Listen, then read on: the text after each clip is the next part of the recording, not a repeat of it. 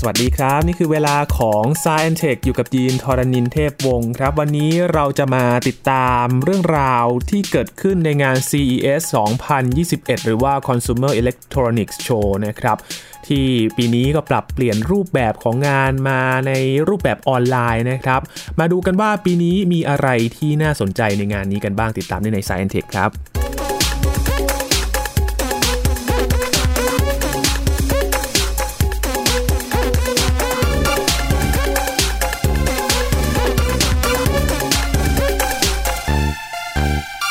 ถือว่าเป็นงานเปิดมาต้นปีแล้วก็เป็นที่น่าจับตามองนะครับ เพราะว่ามีผล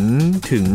แนวโน้มของเทคโนโลยี และก็สิ่งที่เกิดขึ้นในอนาคตนะครับสำหรับ Consumer Electronics Show หรือว่า CES ครับ ซึ่งปีนี้ได้รับผลกระทบจากโควิด -19 นะครับ ก็ทำให้รูปแบบของงานในปี 2021 เนี่ยก็เลยปรับตัวไปสู่ออนไลน์ แต่ก็ยังเดินหน้าจัดงานแล้วก็มีการเปิดตัวเทคโนโลยีนวัตกรรมหลาย ๆ อย่างอยู่นะครับ มาดูกันว่าปีนี้เนี่ยมีอะไรที่น่าสนใจบ้างนะครับ คุยกับพี่หลามที่รักบุญปรีชา หรือว่าพี่หลามจิกโกไอทีนั่นเองนะครับ สวัสดีครับพี่หลามครับ สวัสดีครับคุณยีน สวัสดีครับคุณผู้ฟังครับก่อนที่จะเริ่มงานกันนี่พี่หลามคุยกับพี่หญิงไปก่อนแล้วนะครับ ที่บริษัทซัมซุงเนี่ยเขาเปิดตัวทีวี รักโลก นวัตกรรมเพื่อสิ่งแวดล้อมนะครับ ก็น่าสนใจเลยทีเดียวนะครับพี่หลาม แต่พองานเริ่มมาปุ๊บดูเหมือนว่าปีนี้จะค่อนข้างเงียบเหงา พอสมควรเลยนะครับพี่หลาม ใช่คือซัมซุงเนี่ยเปิดตัวทำเหมือนจะงานคึกคัก แต่พอเอาจริง ๆ เนี่ย พอผ่านงานไปสามวันสี่วันเนี่ยนะครับ จนจบงานเนี่ยกลายเป็นว่า ไม่ค่อยมีใครเปิดตัวอะไรเลยครับปีนี้เหมือนเงียบ ผมก็เลยมานั่งวิเคราะห์ว่า เอ๊ะน่าจะเกิดจากหนึ่งคืองานจัดไม่ได้นะฮะ แล้วก็น่าจะเป็นผลมาจากปีที่ผ่านมาเนี่ย ปี 2020 ที่ผ่านมา น่าจะโควิด น่าจะทำให้ขบวนการพัฒนาเนี่ยมันหยุดชะงักไปด้วยนะฮะก็เลยมีน้อยมาก เพราะว่าจริง ๆ แล้วอย่างถ้าผมเอาประสบการณ์ผมที่ผมเคยไปในปี 2019ครับปีนั้นเนี่ยโหหุ่นยนต์นี่คือคักมากนะฮะ ปีนี้ถือว่าน้อยน้อยจริง ๆ คือหนึ่งปีผ่านไปทำไมหุ่นยนต์มันไม่มีอะไรคืบหน้าเลยครับนะฮะก็เลยก็เลยคิดว่า เอ๊วงการทีวีก็เหมือนกับย่ำอยู่กับที่นะฮะตอนนี้ทุกคนก็เปิด 8K กันซึ่งจริงๆทีวี 8K มันก็ไม่แปลกอะไรนะฮะทีนี้สิ่งที่ผู้ผลิตหลาย ๆ แบรนด์เขาทำกันก็คือพยายามทำให้โปรดักต์เราเนี่ยสมัยใหม่ที่สุด แต่ราคาเนี่ยย่อมเยาวลงมาเพื่อที่จะเอื้อมถึงได้สิ่งที่มันกลายเป็นเทรนด์ในปีนี้ก็เลยกลายเป็นว่าทีวี 8K เนี่ยจะราคาไม่แพงเหมือน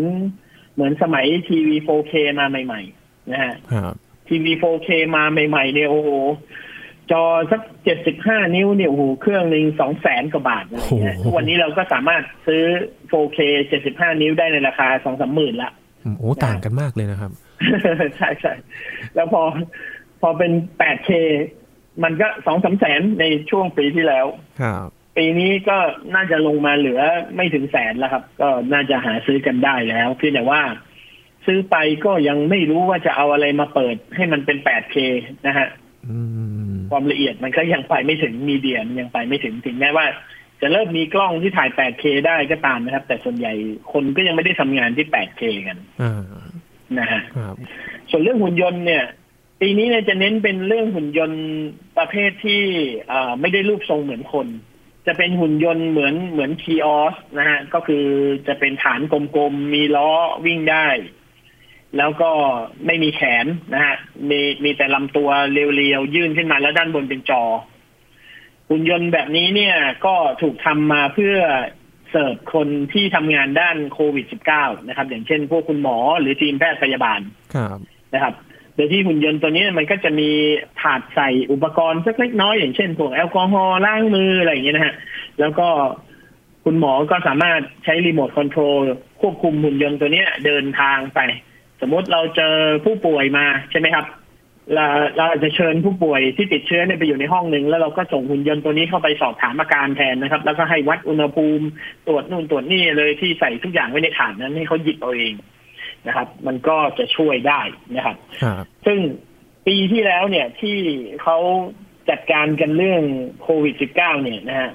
มันก็มีหุ่นยนต์ลักษณะนี้นะ แต่เป็นหุ่นยนต์ที่ custom ขึ้นมา custom made ขึ้นมานะครับก็เลยไม่ค่อยมีหุ่นยนต์ที่ทำมาเพื่อการพาณิชย์โดยเฉพาะ ปีนี้ก็มีเยอะขึ้นครับ มีหลายยี่ห้อนะครับ ที่ทำมาขายซัมซุงก็มีนะฮะซัมซุงก็จะเป็นเหมือนแบบหุ่นยนต์ที่เอาไว้คอยดูแลผู้สูงอายุในบ้านนะครับ ก็จะมีความสามารถในการหยิบจับของเล็กๆน้อยๆส่งให้ผู้สูงอายุได้นะครับ มีแขนมีแขนมีที่หนีบเล็กๆ แล้วก็หยิบแก้ว หยิบน้ำหยิบจานส่งให้ได้นะครับ ไปเสิร์ฟได้เสิร์ฟอาหารได้นะครับ แล้วก็อาจจะมีระบบช่วยเหลือ คือเชื่อมต่อโดยตรงกับพวก emergency อย่างเช่นรถพยาบาลโรงพยาบาลหรือนายแพทย์ ในกรณีที่เป็นมอนิเตอร์ให้นะครับ คือหุ่นหุ่นพวกนี้ก็จะคอยอยู่ห่างๆ ผู้สูงอายุอยู่ตลอดเวลาอยู่ในระยะรัศมีที่มองเห็น แล้วก็ถ้าเกิดมีอาการล้มอะไรเงี้ยเขาก็จะดีเทคได้นะครับ แล้วก็จะเรียกหน่วยช่วยเหลือมาช่วยได้อย่างทันท่วงทีครับครับผมหุ่นยนต์ก็จะประมาณนี้นะครับนะครับ ของแปลกๆที่ผมเห็นปีนี้นะฮะน่าจะเป็นพวกแบบว่า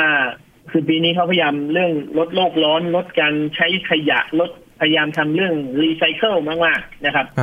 มันก็จะมีพวกถังขยะที่แบบว่าพร้อมรีไซเคิลเลยครับ โอ้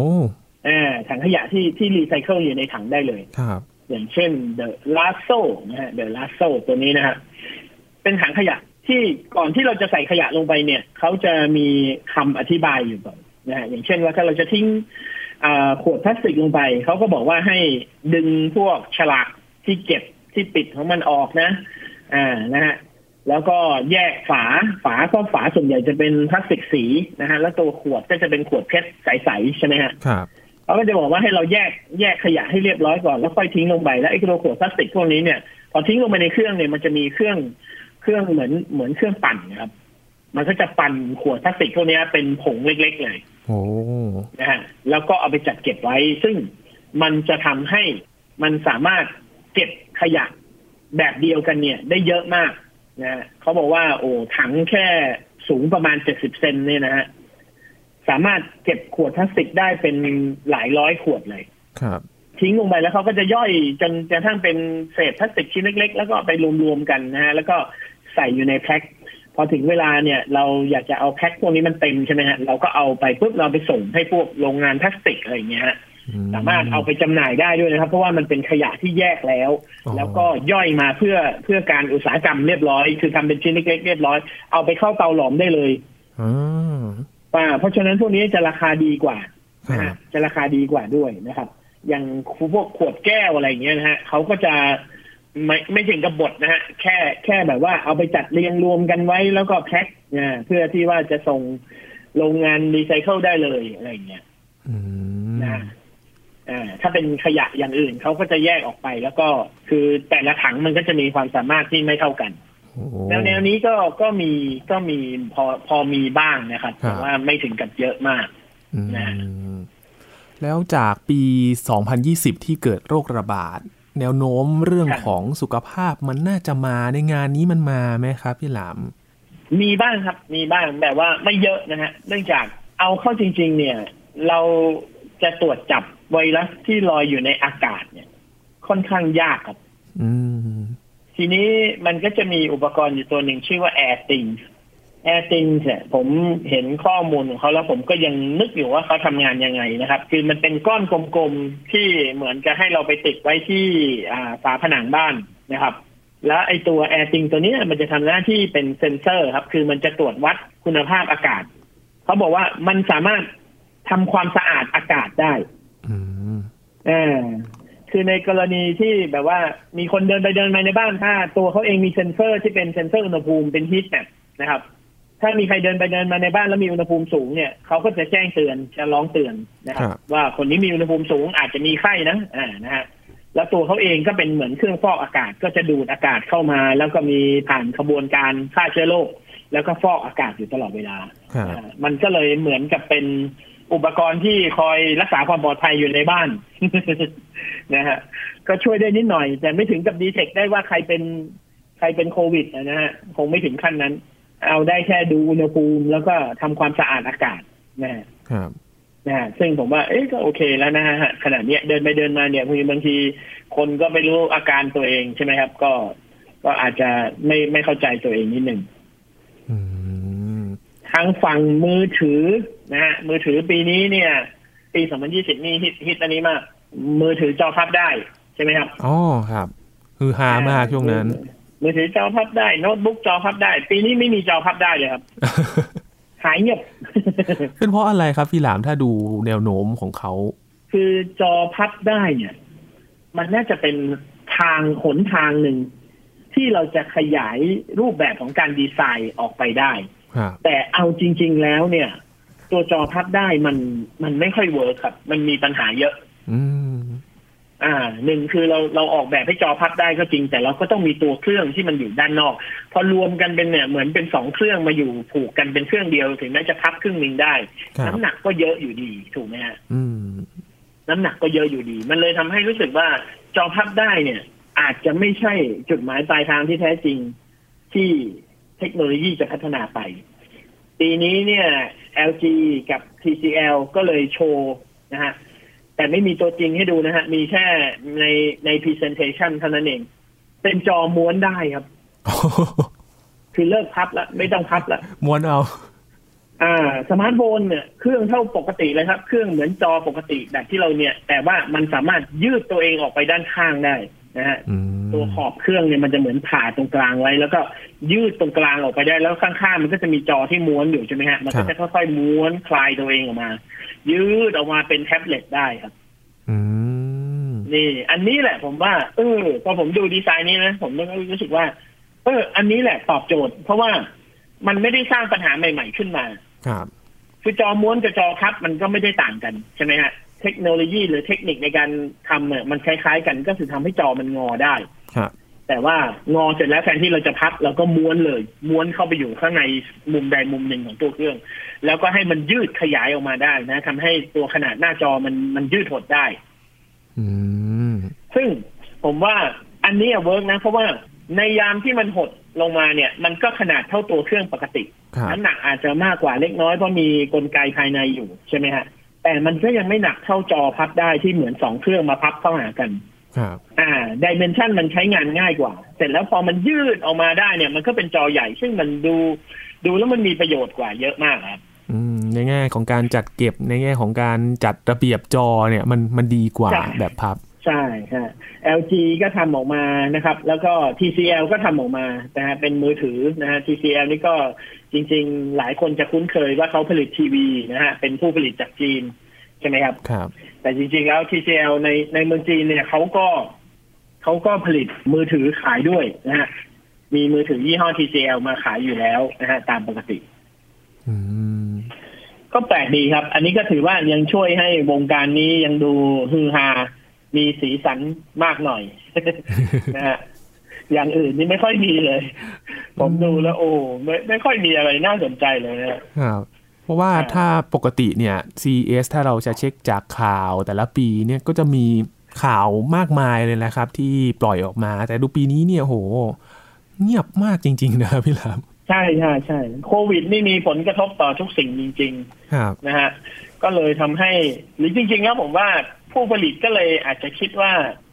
ซึ่งเนื่องจากงานมันออนไลน์อะครับครับ พองานมันออนไลน์ก็เหมือนเราแถลงข่าวกันเองอะแต่จะไปแถลงข่าวทับๆกันหลาย ๆ เจ้าทำไมให้มันแย่ง แย่งพื้นที่ข่าวกันซะเปล่าๆก็มีเวลาตั้งหนึ่งปีอยากแถลงตอนไหนก็แถลงต่างคนต่างแถลงอยู่แล้วอะฮะครับใช่ไหมฮะมันก็เลยไม่แตกต่างนะฮะอย่างซัมซุงเนี่ยเขาก็ไม่รองานเลยนะครับเขาก็เปิดตัวยิงไปก่อน แล้วเขาก็ได้พื้นที่ข่าวก่อนเลย แล้วเขาก็ผ่านไปเลยอืมนะผมว่ายี่ห้ออื่น ๆ ในระดับโลกก็คงคล้ายๆกัน ครับอืมก็น่าสนใจว่า ขนาด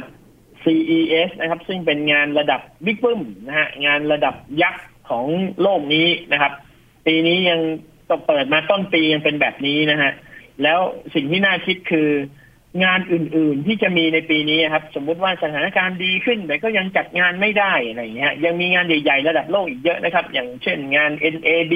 นะฮะครับงาน c b i t Show นะฮะงานโอ้มีอีกหลายงานนะฮะเกิดขึ้นนะครับ อย่างในบ้านบ้านๆเราเนี่ยในรอบๆละแวกบ้านเราก็มีสิงคโปร์นะฮะมีคอมมิ n นิกเอเชียบอร์ดแคสเอเชียอะไรอย่างเงี้ยอืมมีวันหนึ่งที่ผมสนใจ อันนี้เป็นทางฝั่งเกมมิ่งนะครับครับณยิง ผู้ผลิตอุปกรณ์เกมมิ่งยี่ห้อ Razer ครับนะฮะ Razer เขาทำหน้ากากหน้ากากแมสนะฮะ ที่เราใส่กันการติดเชื้ออะไรเนี่ยครับเขาทำเป็นหน้ากากแบบเป็นพลาสติกใสเลย แล้วก็ปิดเข้าไป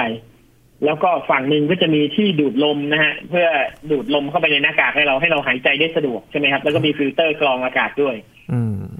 ปัญหาหนึ่งคือของหน้ากากพวกนี้เนี่ยส่วนใหญ่มีปัญหาเวลาพูดครับใช่ไหมฮะเราพูดแล้วจะไม่ได้ยินเพราะว่าพวกนี้มันพอเป็นพลาสติกปุ๊บมันปิดเสียงหมดเลยโอ้มันทำให้เราพูดไม่ได้ครับของ Razer เนี่ยเขาฉลาดมากเขาทำอีกข้างหนึ่งแทนที่คือข้างซ้ายเป็นที่ดูดอากาศ ข้างขวาเนี่ยเป็นไมโครโฟนแล้วก็เป็นลำโพงอยู่ข้างนอกครับ โอ้คือมีชุดขยายเสียงเลย เราพูดอยู่ในหน้ากากเนี่ย แล้วมันก็จะดังออกไปข้างนอกให้คนอื่นได้ยินได้ครับนะแล้วที่สำคัญคือเขาเป็น gaming ครับเป็นอุปกรณ์ gaming หน้ากากตัวนี้จึงมีไฟ RGB มีแสงวิบวับวิบวับเนี่ยโอ้โหดูทันสมัยมากนะดู high-tech มากๆ ก็ถือว่าน่าสนใจครับตัวนี้น่าน่าจะเป็นตัวที่ได้รางวัลที่ว่าเกาะกระแสเกี่ยวกับโควิดได้ดีพอสมควร ใช้มาร์กใช้หน้ากากเนี่ยมามาปรับเปลี่ยน ใช่ ผมก็ยังมองหาอยู่นะว่าแบบน่าปีนี้น่าจะมีดีไซน์หน้ากากแบบแมสแบบ เท่ๆออกมา มีดีไซน์สวยๆ มีอะไรล้ำๆออกมา กลายเป็นว่ามีเลเซอร์เจ้าเดียวเลยครับ เจ้าอื่นไม่เห็นมีเลยโอ้เออ น่าเสียดายโอ้นะจริงๆ หน้ากากเนี่ยสามารถมาปรับใช้มาดัดแปลงเป็นนวัตกรรมต่าง ๆ นี้ได้หลายอย่างเลยนะครับพี่หลามถ้าดูเอาจใช่ริงๆใช่แล้วมันมันมันใส่กับ N95 เพื่อป้องกัน PM 2.5 ก็ได้อะฮะคือคือโลกในอนาคตเนี่ย เราต้องใส่หน้ากากกันเป็นกิจวัตรประจำวันอยู่แล้วอะครับนะฮะทั้งไอตัวแมสเนี่ยนะฮะทีนี้ถ้าใครจะดีไซน์ออกมาแล้วให้มันใช้ประโยชน์คือ คือผมว่าไปหา pain point ของหน้ากากเนาะไม่ว่าจะเป็นใส่แล้วร้อนอึดอัดหายใจไม่ออกอะไรเงี้ยคือถ้าแก้ปัญหาเหล่านี้ได้นะ พูดไม่ได้ยินอะไรเงี้ย ถ้าแก้ปัญหาเหล่านี้ได้นะ โอ้โหมันมันจะเป็นอุปกรณ์ที่ขายดีมากอืมนะฮะๆเ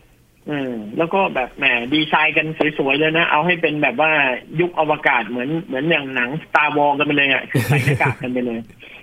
อย่างตัวผมเองนะฮะคุณยินครับเราใส่แมสมาตลอดเกือบหนึ่งปีที่ผ่านมาเนาะครับสิ่งหนึ่งที่ผมค้นพบคืออะไรรู้ไหมฮะ ผมผมแพ้อากาศน้อยลงนะตื่นเช้ามาอืมเมื่อก่อนเนี่ยเราตื่นเช้ามาเราจะมีอาการแพ้อากาศก็คือมีน้ำมูกไหลฟุดแบบฟัดฟุดอ่าฟัดฟุนะดฮะฟัด อ่านะฮะมีอาการภูมิแพ้มีแพ้อากาศพอเราใส่หน้ากากเนี่ยเราเรากรองสิ่งสกปรกเข้าในจมูกเราได้แทบจะทั้งวันอืมแล้วเป็นเวลานานๆเนี่ยที่ผ่านไปหนึ่งปีเนี่ยสุขภาพผมดีขึ้นครับผมก็เลยจะปรารณาตัวเองแล้วครับ ว่าจะใส่หน้ากากไปตลอดชีวิตเลยอืถึงแม้ว่าจะไม่มีโควิดแล้วก็ตามนะฮะผมก็จะใส่หน้ากากไปตลอดเลยครับเพราะว่ามันช่วยให้ผมสุขภาพดีขึ้นอืม จริงๆ แนวโน้มหลังจากนี้ก็น่าจะเป็นอย่างนั้นนะครับพี่หลามเพราะว่าหลาย ๆ คนเนี่ยใช่พอใส่หน้ากากกันเป็นปกติกันไปแล้วนะครับ เพราะว่ามันก็ช่วยป้องกันได้หลายอย่าง เพราะว่าทั้งฝุ่นเองบ้านเราก็จะมีฝุ่นอยู่ แล้วก็มีไวรัสตอนนี้เนี่ยก็ระบาดกันอยู่ มันก็ช่วยป้องกันได้ดีเลยทีเดียวใช่สาวๆก็ปลอดภัยขึ้นด้วยนะ คือครับสาวๆบางคนก็หน้าตาสะสวยเนาะเวลา เวลาเดินไปไม่ใส่หน้ากากที่ไหนเนี่ย ก็จะมีพวกหนุ่มๆชิโกมาแซวมาจีบอะไรเงี้ยอืมพอใส่หน้ากากปุ๊บไม่มีใครแซวเลยเพราะทุกคนไม่แน่ใจว่าข้างในนั้นเป็นยังไงทุกคนก็เดาไม่ถูกเอ๊ะตกลงสวยไม่สวยเลย ไม่รู้จะแซวยังไงดีครับนะฮะอืมก็ก็ดีอย่างหนึ่งนะเออผมว่าโลกเรามันก็จะแบบมีความเป็นส่วนตัวมากขึ้นน่ะนะฮะครับอืมอย่างอย่างคนที่เป็นลูกหนี้เนี่ย ใส่หน้ากากเดินทางไปไหนเนี่ยเจ้าหนี้ก็จำไม่ได้อีกนะฮะเจ้าหนี้เจ้าหนี้ก็จำไม่ได้ ไม่โดนทวงหนี้ด้วยโอ้สบาย หลบหน้าสบายยังจำกันไม่ได้ เออเออผมว่ามองในแง่บวกมันก็มีประโยชน์เยอะดีครับครับอืมแต่พูดถึงหน้ากากนะครับ พอใส่ปุ๊บปัญหาอย่างหนึ่งที่เจอในเรื่องของเทคโนโลยีก็คือ การสแกนใบหน้าครับพี่หลาม หลังจากนี้น่าจะเป็นโจทย์อ๋อใหญ่เลยนะครับ ที่เขาต้องแบบ ก็ทอย่างวงการมือถือเขาก็เลิกสแกนใบหน้ากันเลยนะฮะำครับปีนี้ฟีเจอร์ก็ไม่ใช่สแกนใบหน้าแล้ว แล้วก็เอาปุ่มสแกนลายนิ้วมือกลับมามาอยู่ด้านข้างเครื่องตรงปุ่ม power แทนนะฮะหลายเจ้าก็ทำอะไรอย่าง Apple ก็ทำนะฮะมือทางฝั่ง Android หลาย ๆ เจ้าเนี่ยก็ย้ายปุ่มสแกนลายนิ้วมือเนี่ยแทนที่จะไปสแกนบนหน้าจอด้วยนะ เอาสแกนบนบนปุ่ม power เลยอยู่ด้านข้างเครื่องเลยโชโอ้ว์จุด นะฮะครับก็มาแบบนั้นก็ดี ผมว่า เพราะว่าส่วนใหญ่การสแกนใบหน้ามันก็ตอนใส่หมวกกันน็อกก็ลำบากอยู่แล้วเนาะครับอ่ายิ่งใส่แมสยิ่งลำบากเข้าไปใหญ่นะครับอืมก็ไปสแกนลายนิ้วมืออะดีแล้วนะฮะอ่ากลับสู่สามัญใช่ใช่ CS ปีนี้ก็คงจบประมาณนี้ครับ จบด้วยความเงียบเหงา แล้วก็ดูอื่นๆกันไปครับนะฮะเราก็ต้องมานั่งคาดหวังกันอีกทีหนึ่งว่าปีหน้าจะเป็นยังไงนะฮะครับถ้าให้พี่หลามอ่านใจผู้ผลิตตอนนี้เนี่ย พี่หลามมองว่าเขากำลังทำอะไรอยู่ครับ เพราะว่าใน CS เนี่ยเขาก็ยังไม่อยากจะเปิดตัวแบบยิ่งใหญ่หรือว่าเต็มที่มากนัก หรือว่าเขากำลังมองทิศทางการพัฒนาอย่างไรครับ ในช่วงนี้ครับพี่หลาม ผมว่าทุกคนอยู่ในสภาวะที่เศรษฐกิจไม่ดีครับ ตอนเนี้ยมันเป็นเรื่องของการที่ว่าจะมองหาว่า Product เราเนี่ยอยู่ในของที่จำเป็นต่อการดำรงชีวิตในยุคนี้หรือเปล่าครับถ้าเป็นของฟุ่มเฟือยเนี่ย ผมว่าเขาน่าจะหยุดการทำการตลาด แล้วก็หาทางที่จะอยู่รอดในสภาวะเช่นนี้ไปก่อน นะครับโดยที่จะไม่เปิดตัวอะไรใหม่ การเปิดตัวไว้ก่อนเนี่ย แล้วยังไม่ได้ขายจริงหรือยังไม่มีอะไรเนี่ย มันเป็นการไปเปิดช่องให้คู่แข่งเนี่ย เอามาผลิตสินค้าหรือพัฒนาสินค้า มาแข่งเราในภายหลังได้ด้วยนะครับ เพราะฉะนั้นทุกคนเนี่ยอาจจะมีของดีแหละ อาจจะมีเทคโนโลยีที่พัฒนาไว้ล้ำๆแต่ว่าก็ต้องเก็บเอาไว้ก่อนครับครับก็ต้องเก็บเอาไว้ แล้วก็ดูจังหวะให้ดี คือพอ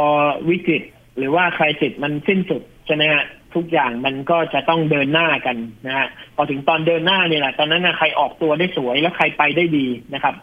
คือถึงตอนฟื้นเนี่ยผมว่ามันจะฟื้นเร็ว เพราะว่าโลกมันหยุดชะงักอย่างนี้ เป็นเวลาปีสองปีเนี่ย มันนานกว่านี้มันไม่ได้ครับนะฮะอืมพอถึงเวลาตอนฟื้นเนี่ยมันจะต้องฟื้นอย่างรวดเร็ว ซึ่งตอนฟื้นอย่างรวดเร็วนี่แหละ ใครที่เกาะตลาดเกาะกระแสได้ทันนะครับ ก็จะเป็นผู้ที่กลับมาประสบความสำเร็จได้อีกครั้งหนึ่ง หรือแชมป์อาจจะเปลี่ยนมือก็ได้อืมเพราะว่าช่วงนี้มันเป็นช่วงที่แบบว่า ทั้งทั้งคนที่เป็นแชมป์และคนที่เป็นรองแชมป์เนี่ย ถือว่าศักดิ์ศรีเท่ากันนะครับ เพราะว่าตอนนี้บรรยากาศแย่พอๆกัน อืมอ่านะฮะช้างจะโดนล้มแชมป์จะโดนล้มก็ตอนนี้แหละครับแสดงว่าก็ร้อนๆหนาวๆกันเหมือนกัน ใช่อ่าก็ต้องระวังตัวกันให้ดีนะฮะครับ ก็จบไปแล้วสำหรับงาน CS 2021 นะครับ ในปีนี้ครับผมก็หวังว่าปีหน้าเนี่ย จะได้กลับมาจัดแบบให้คนเข้าไปดูได้นะครับพี่หลามมีมีลุ้นนะ เพราะว่ามันมันก็อีกปีหนึ่งเต็มๆนะฮะต้นครับปีหน้าเดือนมกราปีหน้า ผมว่าทั่วโลกก็น่าจะฉีดวัคซีนกันไปประมาณสามสิบสี่สิบเปอร์เซ็นแล้วนะฮะครับก็การเดินทางก็น่าจะสะดวกมากขึ้นแล้วก็ ตอนนั้นผู้คนก็น่าจะจัดงานแล้วมางานรวมกันได้แล้วนะคครัรับบอือ่าผมก็หวังไว้ว่าเช่นนั้น เพราะว่าเคยไป CS หนึ่งครั้ง แล้วก็อยากไปอีกครับ อยากไปมากนะมันเป็นงานที่โอ้โหอะดรีนาลีนพุ่งพล่านครับเป็นเป็นสี่วันที่ชีวิตผมตื่นเต้นทุกวินาทีคสรันุบกมากครับอืมให้พี่หลามเล่ากันอีกครั้งหนึ่งบรรยากาศงานตอนนั้นเนี่ย ถ้าออกแบบเต็มรูปแบบ ที่ไม่ใช่ New Normal มาแบบตอนนี้นะครับ รูปแบบงานเนี่ย มันเป็นอย่างไรบ้างครับพี่หลามก็เขาจัดกันที่ลาสเวกัสนะฮะลาสเวกัสก็คือมันเป็นเมืองที่มันลื่นเริงอยู่แล้วอะนะฮะลาสเวกัสมันเป็นเมืองแบบเมืองที่แบบท่องเที่ยวอยู่แล้ว แล้วทุกคนก็ใจดี อ่า คือคือใครไปอเมริกาเนี่ย ใครไปเมืองไหนก็ช่างก็จะเจอว่าคนอเมริกันเนี่ยไม่ค่อยสนใจใยดีคนอื่นครับนะครับแม้กระทั่งคนที่ทำพวกงานบริการอยู่ก็ตามแต่อย่างเราเดิน ถ้าเราไปอย่างนิวยอร์กหรือว่าเราไปลอสแอนเจลิสอะไรเงี้ยเอลเอย่างเงี้ยนะครับ เราเดินเข้าร้านอาหารเนี่ยฝรั่งมันก็จะดูแลเราแบบหน้าบูดๆนะ มันก็จะถามว่ากินอะไรอืมอยากกินอะไรเอาสิ เอามาเนี่ยหยิบให้เยอะวางปุ๊บแล้วก็เดินไปอย่างเงี้ยครับเขาก็จะไม่ค่อยแบบ sincere เท่าไหร่ แต่พอเราเดินทางเข้าลาสเวกัสนะครับ ทุกคนยิ้มให้เราหมดเลยนะฮะฝรั่งที่นู่นน่ะเหมือนคนไทยเลยคือแค่เราเดินเข้าไปในร้านเขาเนี่ยเขาก็ยิ้มให้เราแล้วอะคือเขามีจิตใจบริการสูงกว่าที่อื่นมากอ่าเพราะฉะนั้นบรรยากาศมันผิดกันครับ แล้วพอเข้าไปในตัวงานเนี่ย งานเขาก็จะจัดอยู่หลาย ๆ ที่เป็นฮอลล์ใหญ่ ๆ นะครับ ทุกครั้งที่ผมไปเนี่ย เวลาเราไปงานเอ็กซ์โปที่ไหนก็ตามแต่ ในหนึ่งงานเอ็กซ์โปเนี่ยมันก็จะมีสิ่งที่เราสนใจจริง ๆ อยู่แค่ไม่กี่อย่าง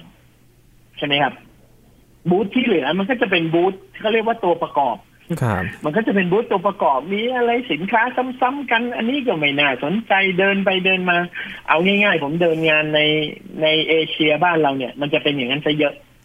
นะครับ แต่พอไป CES นะครับ ทุกบูธที่คุณเดินผ่าน มันคือสิ่งที่น่าสนใจหมดเลย โอ้โหอืมบูธนี้ก็ยี่ห้อนั้น ระดับโลกโอ้โหเราเปิดตัวอุ้ยนี่ของใหม่เต็มบูธเลยมีผลิตภัณฑ์ใหม่สี่ห้าอย่างอยู่ในบูธเดินถัดไปอีกบูธหนึ่งคือ เราจะใช้เวลาแต่ละบูธเนี่ยได้เป็นชั่วโมงเลยครับ ต่อบูธโอ้โหแล้วลองนึกภาพดูฮอลล์ใหญ่ ๆ มีบูธเป็นร้อยๆบูธนะครับผมเดินไปจนจบวันแรกเนี่ย ผมยังรู้สึกตัวว่า ผมยังไปไม่ถึงครึ่งบูธครึ่งฮอลล์เลยโอ้โหอ่าฮอลล์ใหญ่สุดเนี่ย ที่ที่เขาจัดกันที่งานนั้นน่ะ ต้องใช้เวลาสองวันนะครับโอ้โหแล้วเนื้อหาสาระเยอะมาก เดินตรงนี้ก็น่าสนใจ อุ้ยตรงนี้ก็ดี อุ้ยอันนี้ก็ล้ำอันนี้ก็ไฮเทคเต็มไปหมดเลยครับ แล้วมันมันสนุกมาก มันไม่เคยไม่เคยเราจะไม่เคยเจองานไหนที่มันเข้มข้นขนาดนั้นครับคุณครับอืมนะฮะผมก็เลยประทับใจมาก ผมรู้สึกว่าโอ้โหนี่แหละ เป็นสุดยอดงานระดับโลกอย่างแท้จริง ครับโอ้โหนะฮะ ก็เลยคิดว่าถ้ามีโอกาสอยากจะไปอีกสักครั้งหนึ่งครับนะฮะในชีวิตนี้นะฮะครับเป็นงานที่เนื้อหาอัดแน่นจริง ๆ นะครับ แล้วก็อยากให้บรรยากาศนี้กลับมาโดยเร็วนะครับ ก็รอดูปีหน้าว่าจะเป็นยังไง ก็ลุ้นกันต่อนะครับว่า CES ใช่จะกลับมาคึกคักเหมือนเดิมหรือไม่นะครับ วันนี้ขอบคุณพี่หลามมาก ๆ เลยครับ ยินดีครับ สวัสดีครับ ครับ นี่คือ Science Tech นะครับ คุณผู้ฟังติดตามรายการกันได้ที่ www.thaipbspodcast.com ครับ รวมถึงพอดแคสต์ช่องทางต่าง ๆ ที่คุณกำลังรับฟังอยู่นะครับ อัปเดตเรื่องราว วิทยาศาสตร์เทคโนโลยี และนวัตกรรมกับเราได้ที่นี่ทุกที่ทุกเวลาเลยครับ ช่วงนี้ยีนทรณินเทพวงศ์พร้อมกับพี่หลามที่รักบุญปรีชาลาไปก่อนนะครับ สวัสดีครับ